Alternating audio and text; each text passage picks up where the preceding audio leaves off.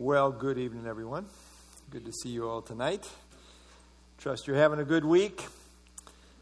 Uh, let's uh, turn to Second Thessalonians. Uh, tonight we want to look at chapter three, verses one through five. And uh, let me uh, lead us in prayer, and we'll get into our study this evening here. Lord, we do thank you for the uh, privilege to uh, come together and to uh, study the Word, to pray together. Uh, thank you for the freedom that we yet enjoy in this regard. So, Lord, bless our time in the Word this evening. And again, we thank you for your goodness to us today. Pray in Jesus' name. Amen. Okay, well, um, note uh, on the outline, as we have worked our way through, uh, we have worked our way down here. The theme is uh, the, the, the day of the Lord, really related to uh, God's judgment. And we worked our way down now to chapter three. Commandments regarding those who are disorderly and lazy. We'll get to that. First of all, there's prayer emphasis, which is where we are tonight. But in terms of uh, the Thessalonians, they were saved. And we read in chapter one of First Thessalonians, verse ten, uh, they were saved to wait for his Son from heaven.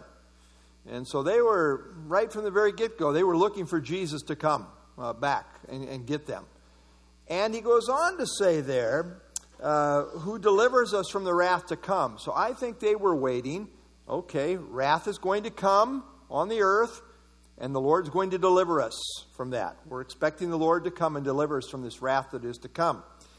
Well, uh, some severe persecution had set in, coupled with some false teachers who came on the scene who said, guess what, guys?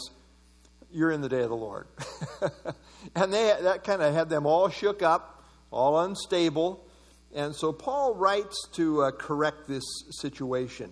He uh, writes to affirm that they're not in the day of the Lord. There's a couple of things that have to be in place. Uh, number one, uh, in terms of the day of the Lord coming, the man of sin has to be revealed. That hasn't happened.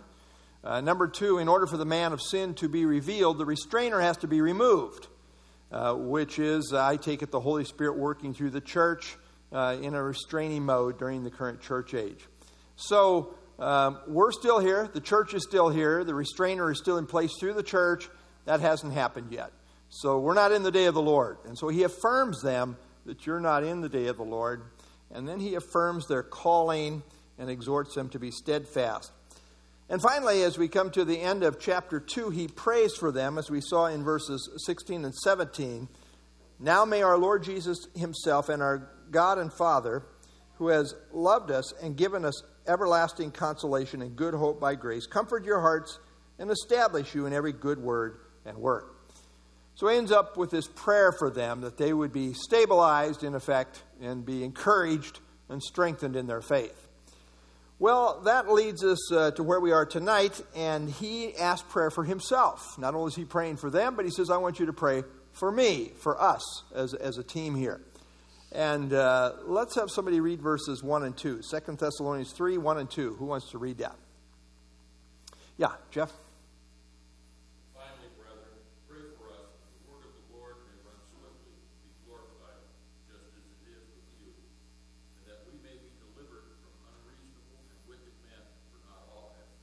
Okay, thank you.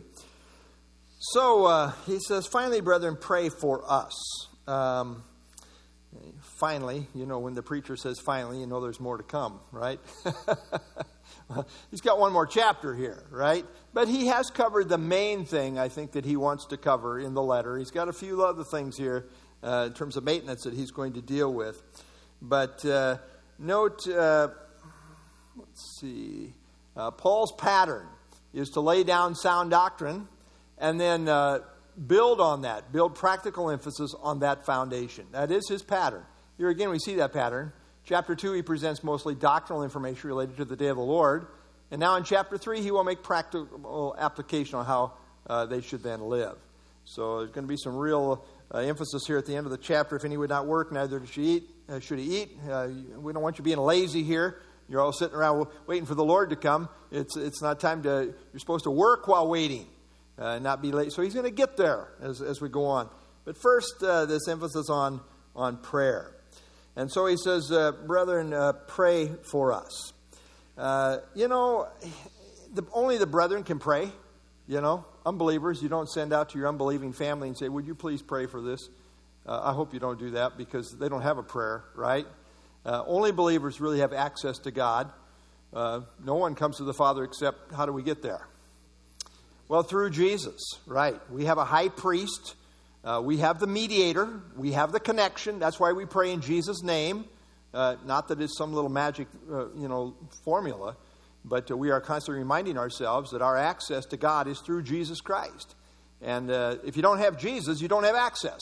You, you don't have a prayer. Uh, so he appeals to the brethren uh, for prayer. And, uh, you know, God works through prayer. We believe this, right? I mean, we call this a prayer meeting, right? We do Bible study too.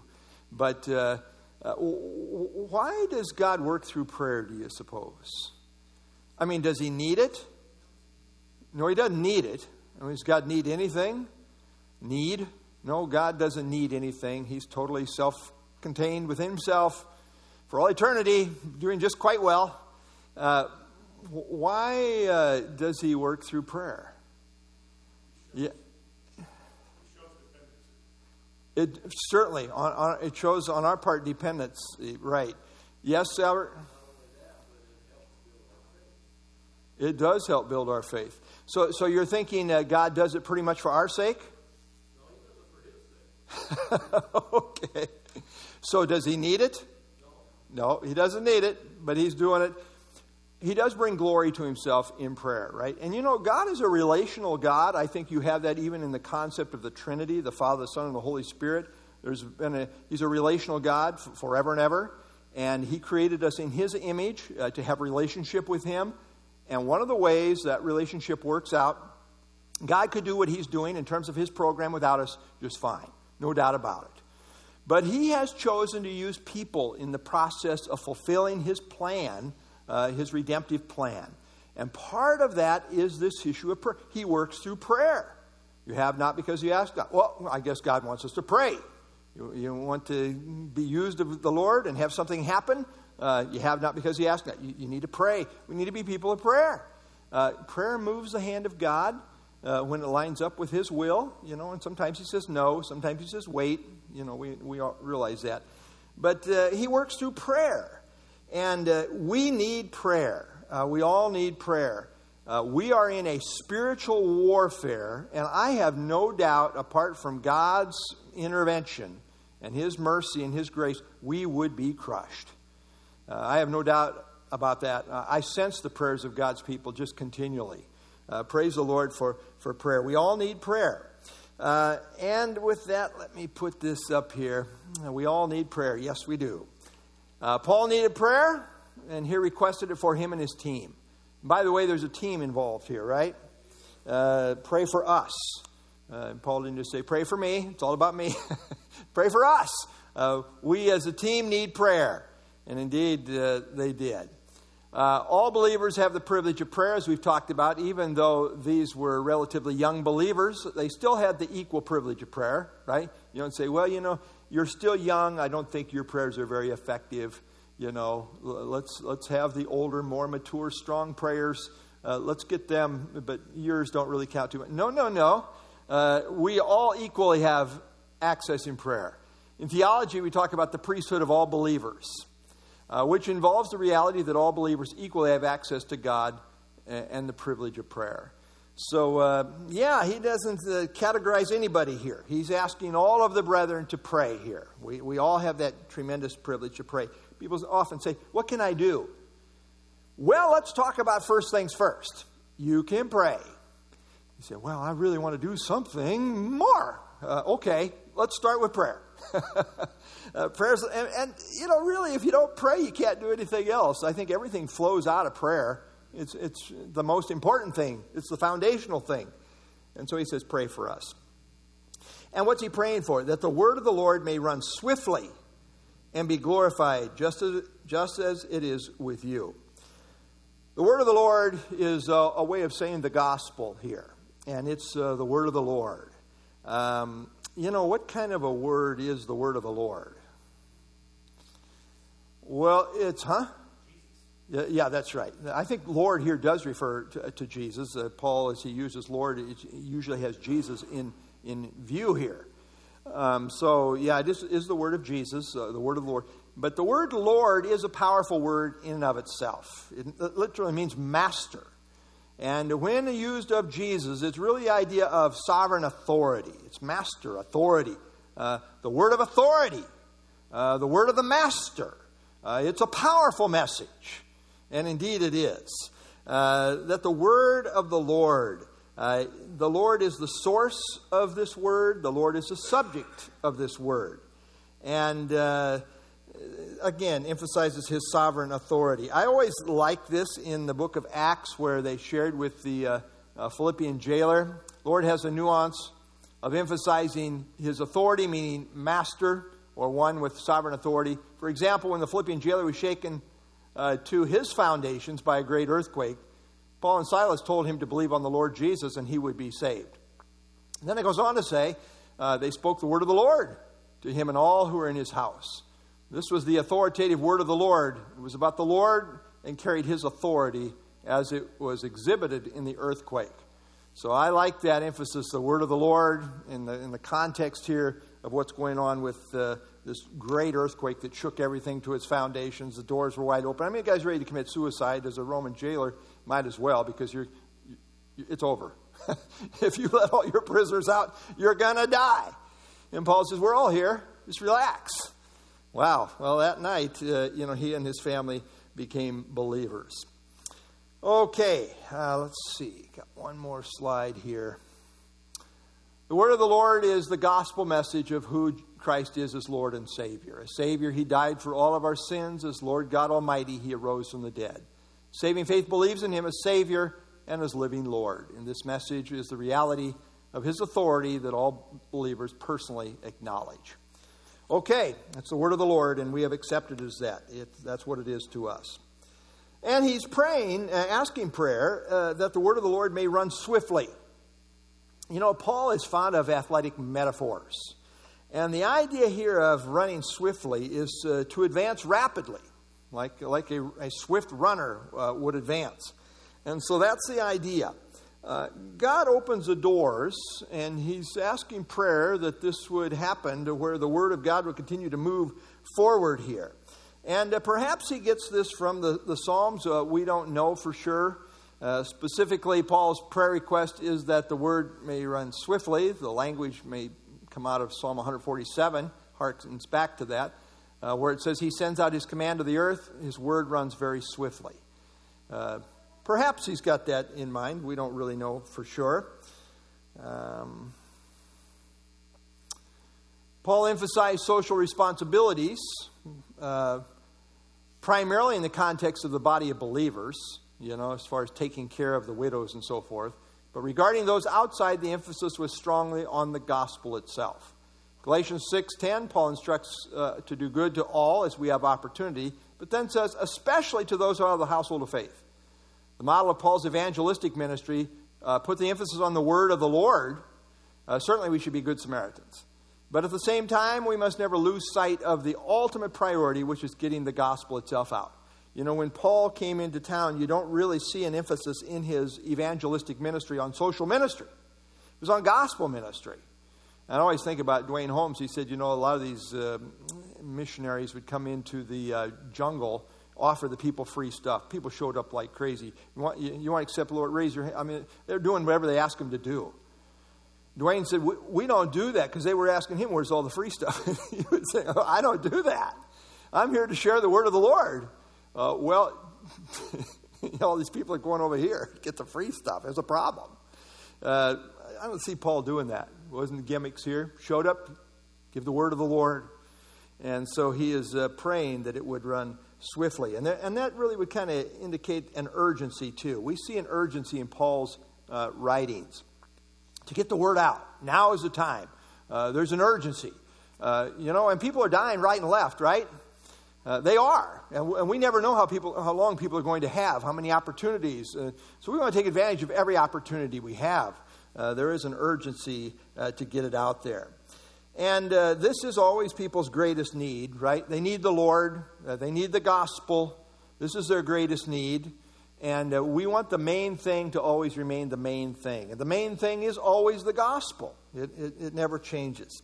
So he's asking prayer uh, that this will happen, that the word of the Lord may run swiftly and be glorified, he says, just as it is with you. To be glorified is to be exalted, uh, to be honored, uh, to be highly esteemed. Uh, we see this in uh, when the Gentiles were receptive to the gospel in Acts thirteen. Now, when the Gentiles heard this, they were glad and glorified the word of the Lord. And as many as been appointed to eternal life believed. So these were responding in faith. And uh, my point here is that they glorified the word of the Lord. Uh, the word glorified, the word is glorified when it is received with honor. The message is exalted, greatly valued. And so that's his, uh, the, the, the, this would be the response. He's praying that the word would go forth swiftly and there would be this kind of response. He says, just as it is with you. And how did they respond? Well, we note back in First Thessalonians two thirteen, uh, for this reason we also thank God without ceasing, because when you received the word of God, which you heard from us, you welcomed it. Not as the word of men, but as it is in truth the word of God, which also effectively works in you who believe. So there's a there's a certain response related to a saving faith response where you welcome the word. You're excited about the message. And uh, here Paul uses the description, uh, it is glorified, it's honored, it's highly esteemed. Okay. Um, all right, I'm going to go on to verse two, but any other thoughts there before we go on to verse two? Anything else? All right, that means we covered it sufficiently. Verse two. His prayer request continues, uh, that the word would go forth uh, quickly and be glorified, but also that we may be delivered from unreasonable and wicked men, for not all have faith. Uh, you know, uh, we as God's agents are gospel agents, and we're seeking to take the word forth. Guess what? Guess what? There's other agents out here. They're the devil's agents. And guess what they're wanting to do? They want to stop us. And guess what? They're unreasonable people. You say, well, let's reason together. No, no, they're unreasonable. You can't reason with unreasonable people. You you, you know that, right? You, have you ever tried to do that? It's very difficult. And uh, so, uh, again, we need prayer uh, for God to deal with these people. Uh, so that we will have uh, opportunities. And uh, we should expect opposition. I was talking to a pastor today, really rough patch in his church. In fact, uh, they, uh, you know, there's, there's a power play in, in the church. And the hostile ones, who I'm quite sure, as he describes them, these people don't know the Lord at all. But, uh, and then he's got, you know, half the church with him that are believers, but they don't want to fight. It's a little church, and and but uh, he said that they called him and said, you know what, uh, don't come back to the church because they're, they're calling the law on you. If, if you try to come back, you know they're, they're going to try to arrest you somehow. Uh, and uh, they, you know, have taken away the key to the mailbox. The person who's in control of the mailbox. Some of these people, he said, haven't been in church for ten years, and now they they still got their names on official papers, and you know they got control of the bank, and and and so now they're on the scene again after ten years. Just he said, this is the wickedest thing he's ever seen in his life. Uh, you know, this is true. Uh, the devil, he's got his people, and uh, we need to pray for deliverance from these people. Uh, that's what Paul is asking prayer for. Uh, that. Uh, we would be delivered, that we may be delivered from them. God specializes in deliverance from wicked people, and how does he do it? He works through prayer.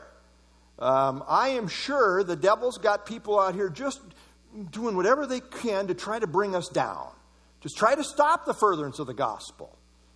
And uh, we need to pray that God will intervene and deal with these people, that we might be delivered from their snares, from them trying to stop uh, the progress of the gospel. You say, well, I don't think that'll happen in our fair city. Oh, no, I'm sure. That'll never happen here.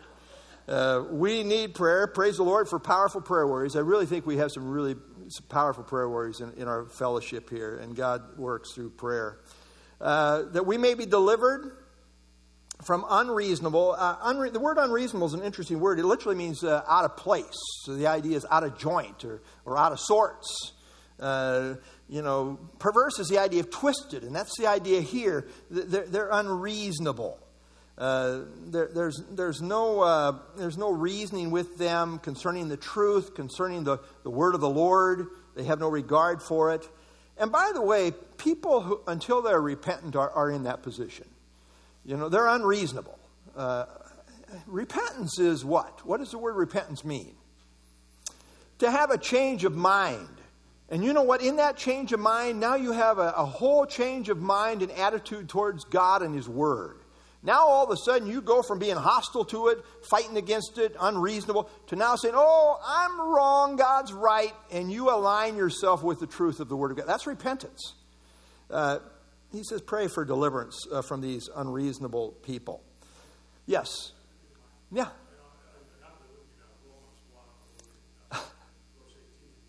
Yeah. Yep.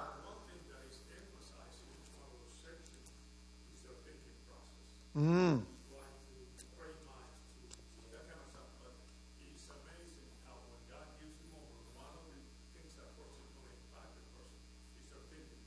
Amen.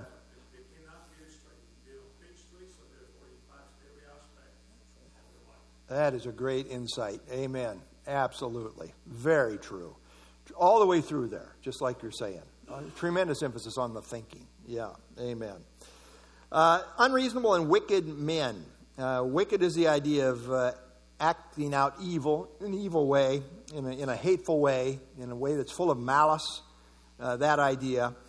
Uh, their uh, conduct relates to being unreasonable. Their character relates to their, their wickedness, their hatefulness. And again, you know the Bible says we don't wrestle with flesh and blood. What about this? I think the emphasis when it says we don't wrestle with flesh and blood is this. Uh, there's a greater uh, force behind these people. Uh, the, that's who our real battle is with, the, the devil. But he uses people. Uh, make no mistake about it. Uh, our battle is really with the forces of evil that are controlling these people, behind these people. Uh, but the devil definitely uses them. And so they're in the mix for sure. But our real struggle is with these uh, forces of darkness that are behind them. Uh, that we may be delivered, uh, for not all have faith. Uh, the faith, the definite article here, uh, these people are hostile to God. They don't have the faith. They, they have no regard for the Lord. You know, the word of the Lord means nothing to them. Uh, there's no authority uh, with the word for them uh, whatsoever. A uh, few uh, slides here. The wicked uh, do not hold to the common Christian faith. Now, that's the problem. You know, if they had the faith, they would have a different attitude. They would have a whole different perspective, as we've already talked about in repentance. Uh, the Bible says there is one Lord and one faith, according to Paul in Ephesians four five, meaning there is one true saving faith. That is the faith in view here. Paul is saying that these people lack the true saving faith that is shared by all true born-again believers. That's their ultimate problem. Implied is that these wicked people had heard the gospel, but then violently rejected it along with those proclaiming it. So that seems to be uh, the sense of it. Second Timothy uh, three eleven, uh, God is in the delivering business. You know, this was Paul's testimony. Uh, persecutions, afflictions, which happened to me at Antioch, Iconium, Lystra, everywhere he's going. Uh, what persecutions I endured, and out of them all, the Lord delivered me. Ah, this is his testimony. Got in trouble here, the Lord delivered me. Got in trouble here, the Lord delivered me. Got in trouble here, the Lord. It's just one ongoing pattern. When's this going to stop? Oh, when you get to glory. That's when. Uh, God delivers us in salvation from the penalty of sin. Praise the Lord for that deliverance. Paul knew deliverance from persecution over and over. God is in the delivering business. Uh, it is one key reason we pray. We pray for deliverance, and then God is glorified in answering our prayers. I mean, he shows up in a, in that situation. As we pray, uh, it's not like he, we don't have any troubles. We do, but he delivers. Often God allows his people to be in trouble, but then as we pray, he delivers us. Isn't that interesting how God says, I'm going to reveal myself through this situation. Uh, I'm going to allow you to get in trouble, but then you're going to pray, and then I'm going to deliver you. Uh, life is one long pattern of facing trouble. Uh, should we stop here? Let's let's go to the next slide. I don't like this idea. No, no, just kidding. It's true. Uh, and being delivered, though. It's one long pattern of facing trouble and, and being delivered. We face crisis after crisis, and time and time again, God delivers us. In this, God is glorified. He is glorified in the business of deliverance. The single greatest way God brings glory to himself is through our salvation. And the reality of so great salvation is seen in the microcosm of a thousand different ways in our ongoing experience. I like this uh, verse here, these verses in Second Corinthians, where it makes that emphasis, where Paul says, yes, we have the sentence of death in ourselves, so we should not trust in ourselves, but in God who raises the dead, who delivered us from so great a death, and does deliver us, in whom we trust that he will still deliver us. I'm kind of picking up on a theme here, you? I mean, there's a delivering theme going on here. You also helping together in prayer. How does God do it? He works through prayer in this whole process.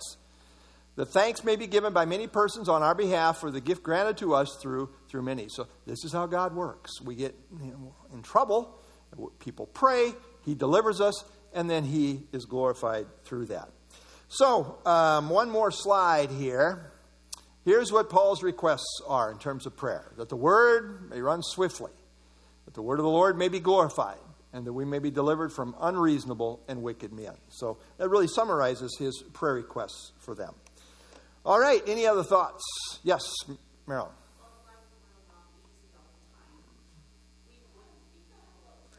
Yeah. So, by having issues in our life, we become disciplined and we pray. It's, it's like a rocking chair. Yeah. Yep. We need that.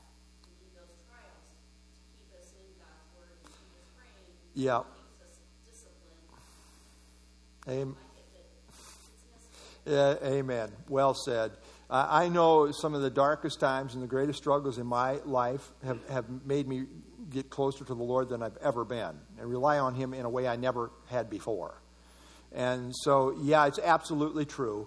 Uh, and it's somehow I think in our humanness we, we do need that, just like you're saying it's necessary. I mean, I, I wish I'd just kind of get that lesson, just stay right close all the time. But, you know, it's kind of got to, got to be brought back to there. Oh, yeah, uh, I'm kind of needing to get close to God here and bring this to him and, and rely on him. We, we're all human here. Anyone else? Yeah, Caleb? Uh, especially for people that are in a more of a public view, um, if they're not getting into trouble of some sort, so they're probably not making a stand for God. As you can see with Paul, but also you see this today. There's very uh, public figures society loves it, and you listen to the gospel they preach, and it's not the gospel of Jesus. Well, that, amen, brother. That's a great point. In fact, uh, you know, we just looked at Second Timothy three eleven. What's Second Timothy three twelve say? Well, all who will live godly in Christ Jesus shall suffer persecution. So I like Paul's, like just what you're saying, you know. If you're really going to live the life, uh, expect it. Yeah, I mean, the devil's not going to give you a pass and say, well, don't bother with that person.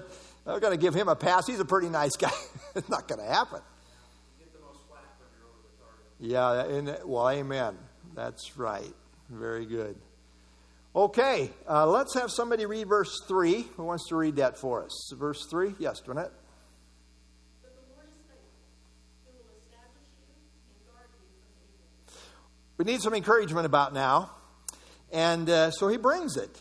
And he says, but the Lord is faithful. He pivots to encouraging and reassuring them. Yes, we're in a battle. We got these unreasonable and wicked people the devil's using. But uh, encouragement. Uh, the Lord is faithful. You know what that means? He's reliable. He's trustworthy. He's there. You can depend on him. Uh, he's unfailing. Uh, and what's he going to do? Who will establish you and guard you from the evil one. Uh, now, he has just prayed for this back in uh, verses sixteen and seventeen that I read at the beginning here. Uh, he's praying that uh, the Lord would, verse seventeen, comfort your hearts and establish you in every good word and work. Now he's saying the Lord is faithful, who will establish you. Uh, so he's confident that God's going to do this. That God's going to ground them and stabilize them. And, uh, you know, we are all in process. Uh, we we uh, grow in grace. And the Lord is at work to stabilize us and to establish us. So, a question. Uh, so what if people don't grow like they should? Is God not faithful in such a case? Well, God is always faithful on his part. But people need to be responsive to his nurturing work in their lives. Paul is saying that God can be counted on to stabilize them, but he turns right around in the next verse and speaks of what is commanded of them. Here again, we have the intersection of divine activity and human responsibility. God is always faithful in seeking to establish us, but we have to respond properly to the truth. I mean, what if we're disobedient children and uh, we're not, we're, well, I mean, that's not going to help us out a lot in terms of the stabilizing process. But God's able to work even through that and discipline us and so forth. But uh, I think he is faithfully working uh, to establish us. And uh, and guard you, he says, from the evil one. Uh, the idea here is uh, to uh, protect us, protect us. It's really a military term, to guard, like a Uh, military uh, protection, that idea. And uh, God does set boundaries to guard us. You know, I think about Job. Uh, Satan could only go so far with Job. Uh, he won't allow us to be tempted beyond what we're able and, and so forth. Uh, God does guard us. As long as we keep the on the full armor of God that he has provided, we will be able to stand according to Ephesians six. It's only when we wander away from God and his truth, his protection, that we are vulnerable to the wiles of the devil. Uh, I mean, that's what he says. Keep on the full armor. Uh, this is where you're safe. You start taking off the armor, uh, yeah, the devil's going to be able to get at you. Uh, and so um, as a believer, you can always count on the Lord to be there, pro- uh, providing protection for you from the onslaughts of Satan. He's always faithful. Uh, you, you can count on that. It's not like uh, he's just leaving you out there on your own vulnerable. Uh, he's not. He's, he's faithful. We just need to avail ourselves of what he has provided. So, as believers, if we are negligent, uh, we are vulnerable to Satan in our walk, but never our position. Uh, First John five, the wicked one does not touch him, who is born of God. In terms of our position in Christ, Satan cannot lay hold on us and drag us back to his kingdom. He cannot reclaim us. We now belong to Jesus, and he is our keeper. And that's a safe place. That's a place of assurance. In terms of our practice, Christ is always there for us if we but look to him. So we do need to come boldly to the throne of grace to find help in time of need. Our position is always secure. I mean, the devil is never going to be able to reclaim us. But he can certainly wreak havoc in our spiritual lives. And uh, so we want to uh, be responsible in that regard. Okay. Any other thoughts before we move on? Yeah. Yeah, so I have a question.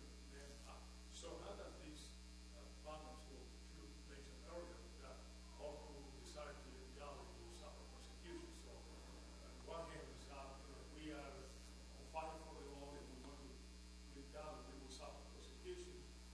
Uh, and here, uh, people of God, there's got to be uh, something in there. Where's the balance? Well, it's interesting. Uh, you know, Paul at the end of his life is in prison there, and he says the Lord will preserve me to his, you know, his heavenly uh, kingdom. And so uh, I, spiritually, certainly we're going to be preserved for sure. But you're talking physically, right? Because he's asking for deliverance among...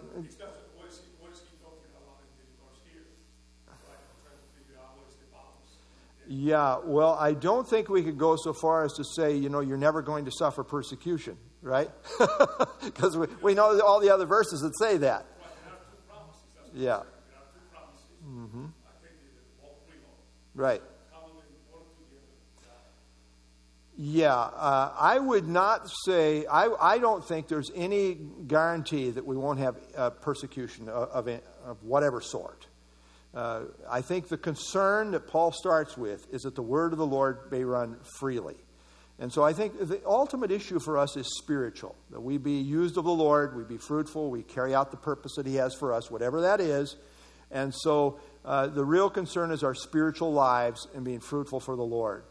Uh, what that may entail, you know, who knows what, as far as physical affliction.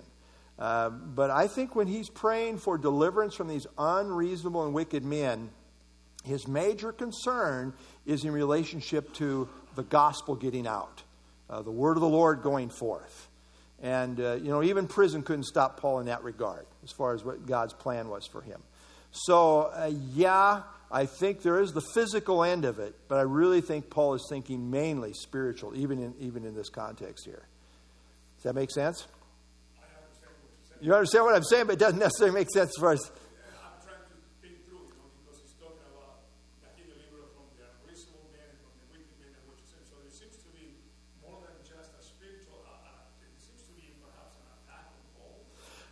Yeah. And so I don't know, you know, I'm not, you know, I take that all promises are true.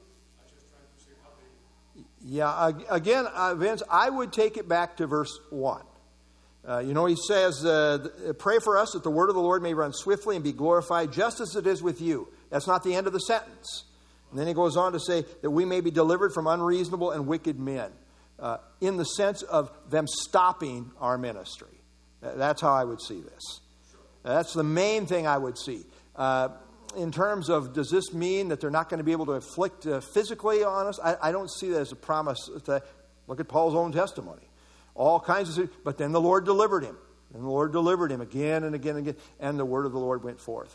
So, and in the end, I mean, the guy had his head cut off. So, you know, he said, well, was the Lord faithful? Well, yeah, he was. Uh, he, he accomplished his purpose. So I think, again, the main thing that he's asking prayer for is that the word of the Lord would continue to go swiftly, that they wouldn't be stopped in terms of their ministry. But it's a good, it's a good uh, question. I mean, uh, the Lord does deliver us physically as well, and Paul knew a lot of physical deliverance along the way, too, in terms of the whole process, and God used that as well. So, uh, yeah. Okay, uh, let's go on. Uh, let's have somebody read uh, verses four and five. Who wants to read that for us? Verses four and five? Yep, great. And we have confidence in the Lord concerning you, both that you do and will do the things we command you. Now may the Lord direct your hearts into the love of God and into the patience of Christ. Okay, thank you. So uh, he says, we have confidence in the Lord concerning you. Uh You know, because of God's activity and God's faithfulness, he, he has confidence in the Lord concerning them. And uh, this is kind of almost like uh, Philippians one six, uh, where it says, uh, where Paul says, being confident of this very thing, that he who has begun a good work in you will complete it until the day of Jesus Christ. Uh, I kind of see that same uh, emphasis here. We, we have confidence in the Lord concerning you. Uh, he's he's confident that God is going to be at work in their lives, both to uh, continue to do what, what uh, is commanded of them. Uh, Second Thessalonians three four ties back to two fifteen, uh, where they are exhorted to hold fast to the apostolic teachings. But it also looks ahead to Paul's command regarding discipline of the disorderly at the end of the chapter. Their response to the Lord in their walk to this point gives Paul confidence that they will continue to be obedient to his commands. But above that, I think he is uh, his confidence is really in the Lord, in terms of the Lord's uh, continuing to work in their lives. To this end, that you both do and uh, will do the things that we command you. Uh, not suggestions, but uh, apostolic commands, which were really uh, from the Lord, the, the word of the Lord, being dispensed through uh, the Apostle Paul. Again, it's not a suggestion. Uh, these are commands. Uh, that you will do the things we command you. Uh, I like how uh, Paul has this interesting combination of complimenting them, in a sense, uh, encouraging them, and yet, and yet exhorting them at the same time, kind of in a winsome way, admonishing them. We have confidence in the Lord concerning you. Yeah, we, we believe this is going to happen in your lives, and yet uh, it's a command. So there's an interesting balance there. And then he says, verse five, now may the Lord direct your hearts into the love of God and into the patience of Christ. Isn't that interesting? He says, we have confidence that you're going to do these things. And yet he's praying uh, for the love of God in their lives and for the patience of Christ in their lives. Uh, again, he's talking about uh, the, may the Lord direct your hearts. Interesting. Uh, kind of uncharacteristic of Paul to address prayer directly to the Lord. Usually he's directing prayer to God the Father. And again, we pray through, in, through Jesus in that sense. But here, uh, the prayer is in reference directly to the Lord. There's no jealousy amongst the Godhead, by the way. Say, well, you know what? I accidentally prayed to Jesus. Is that a problem? No, I don't think so. But you know, usually we don't direct our prayers to the Holy Spirit, right? Uh, no, no, and I don't think there's any problem between them, right? Like I say, I don't think there's any jealousy there. But there is kind of an emphasis in Scripture, right? We pray in Jesus' name. We pray to God the Father. Whatever you ask the Father in my name, Jesus says. Uh, again, we don't really see prayers to the Holy Spirit in the Scriptures. Well, why not? Well, God's got his order of the way he works here. Uh, it wasn't the Father who died on the cross. It wasn't the Spirit either, right? It was the Son. Uh, they have different roles. But there is equality in the Godhead. But here we see uh, the prayer directed to the Lord. Now may the Lord direct your hearts. So he's asking God to work in their hearts, right? And and uh, only God can really do that work in the heart, right? As far as, you know... Um, shaping our hearts, molding us, changing us uh, in terms of our heart, that heart work. And so he's praying for the Lord to uh, work in their hearts. And really, I think in this sense, remove any hindrance uh, to where God's work in them would be uh, accomplished. Direct your hearts into the love of God. Now, there's a little discussion here. What does this mean, uh, direct your hearts into the love of God? Is this the idea of appreciating God's love? Or is this uh, in the sense of actively loving God? Well, that's what the commentators tend to think. You know, I think there's kind of a, a two-pronged emphasis. It's kind of a, maybe a reciprocal uh, emphasis here. Both may be true. But, uh, you know, it's interesting. When you think about uh, God, uh, the Lord directing our hearts into the love of God, I certainly think about, you know, what is the great command?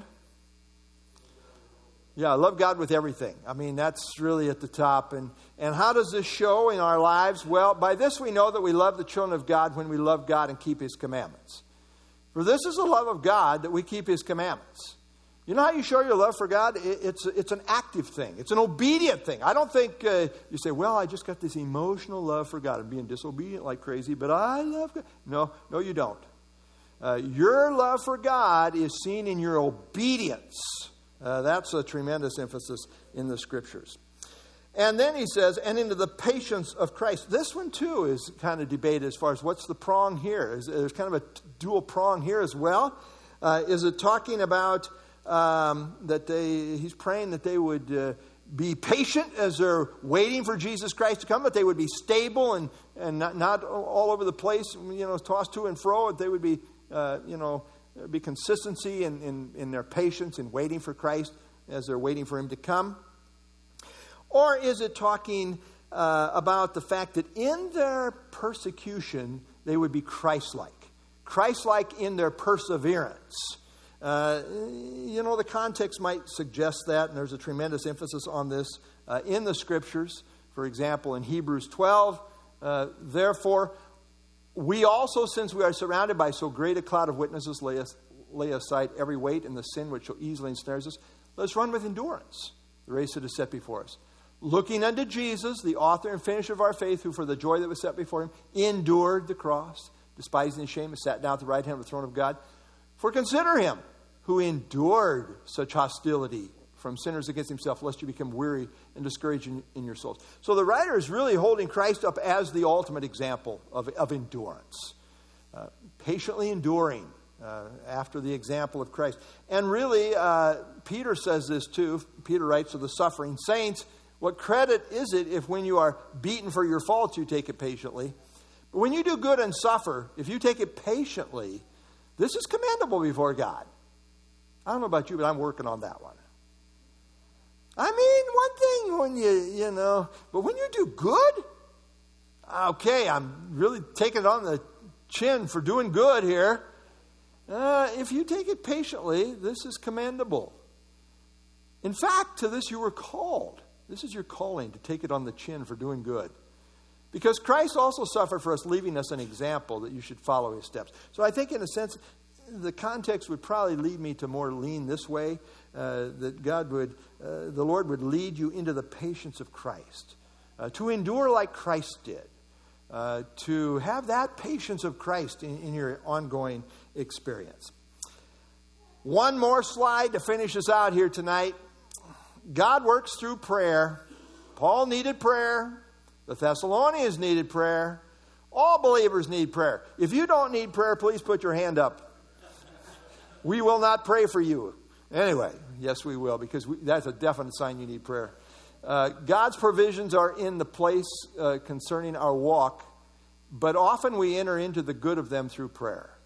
Uh, everything in the Christian life needs to be bathed in prayer. And we see this in the intercourse of Paul's writings. Even in this short epistle, there are four such prayers. I mean, it's a short little letter. Chapter one, chapter two, chapter three, ch- five, and verse sixteen. So we got four, four prayers in this short little epistle. Everything is bathed in prayer. We need prayer. If we're going to go forward for the Lord, it's going to be uh, in connection with prayer. God delivers us so we can be uh, fruitful, we can be effective for Him, that the Word of God can continue to go forth uh, and have free course uh, in response to our prayers. All right, any other thoughts as we wrap up here tonight? Yes, Jeremy?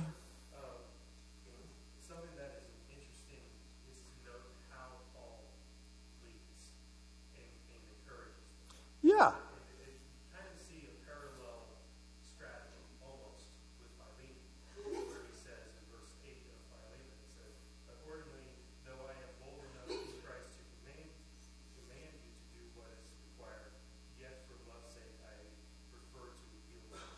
So in, in, in Second Thessalonians we see, yeah, we are commanding you, but it is in love, and we have faith that you will still follow through.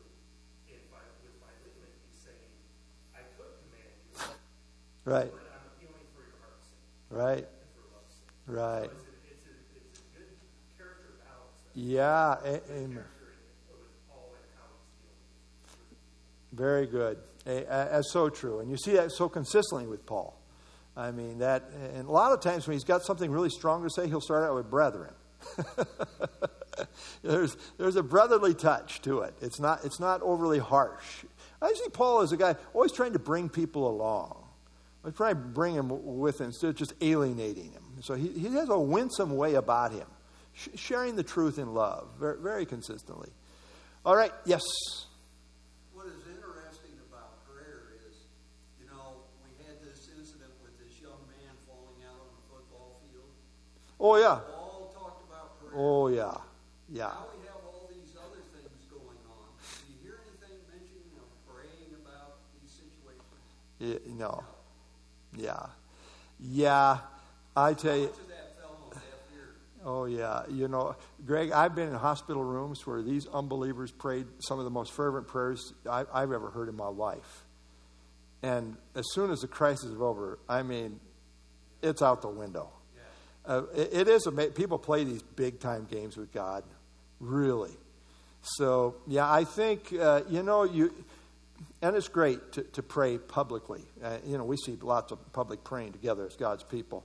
But I'll tell you, if there's nothing happening in private, you got to maybe wonder about the the, the, the public. Yeah, lots of people put on these shows as if God's impressed or something, you know. But anyway, yeah. All right, anything else? Okay, let's share some prayer requests. How about that? After a